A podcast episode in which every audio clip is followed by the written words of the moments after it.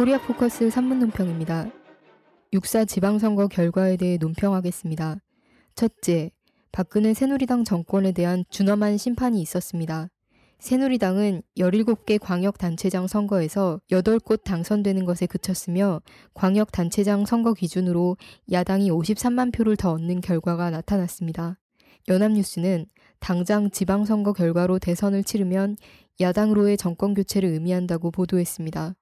또 정권과 반대 성향의 진보 교육감이 역대 최대인 13곳에서 당선됐습니다.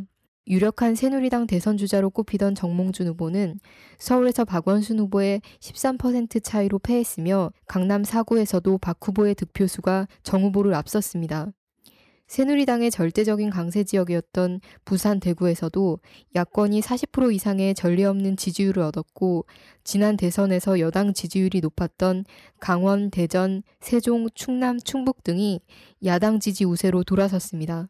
이는 지난 1년 반 동안 박근혜 정권의 총체적 무능, 무책임, 기만에 대한 국민들의 심판이라고 할 수 있습니다. 세월호 참사가 선거에 중요한 영향을 끼쳤으며 특히 40대 유권자의 60% 이상이 야당을 지지한 것으로 나타났습니다. 둘째, 새정치민주연합은 승리했으나 결정적으로 압도하지는 못했습니다. 새정치연합은 서울을 비롯한 9곳의 광역단체장 선거에서 당선됐습니다. 충청권과 강원을 장악했고 대구와 부산에서도 여권을 긴장시키는 등 선전했습니다. 대구시장 선거에 대해 한 네티즌은 박근혜 텃밭에서 40%라니 이건 기적이라 보인다며 새정치연합 김부겸 후보의 선전을 평가했고 대구 수성구 기초선거에서도 야권 후보들 다수가 당선됐습니다. 민주당과 안철수 신당의 통합이 이번 지방선거에서 큰 효력을 발휘했으며 따로 출마했다면 이 같은 결과를 얻지 못했을 것입니다. 다만 세월호 참사 이후 반박근혜, 반새누리당 정서가 강한 조건에서도 새정치연합은 압도적 승리를 이끌지 못했습니다.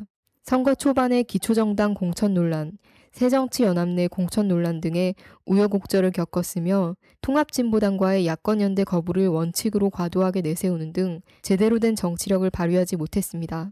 또 전남 전북 지역 기초단체장 선거에서 무소속 후보들이 절반가량 당선된 것은 새정치연합에 대한 지역사회 민심의 평가이기도 합니다. 셋째, 진보 세력은 참패했습니다. 통합진보당은 기초단체장 선거에서 한 곳도 당선되지 못했으며 기초광역의원만 37명이 당선됐습니다.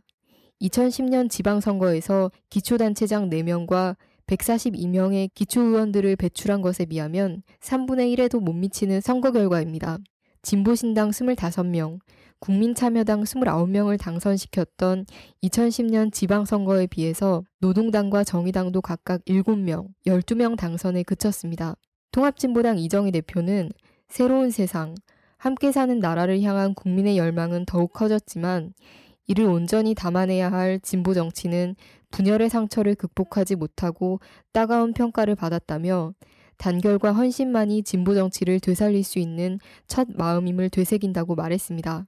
현재의 진보정당 분열 구도로는 진보 정치의 미래가 없으며 새롭고 통합적이고 혁신적인 진보 정당 출현이 반드시 필요하다는 것이 객관적으로 입증됐습니다.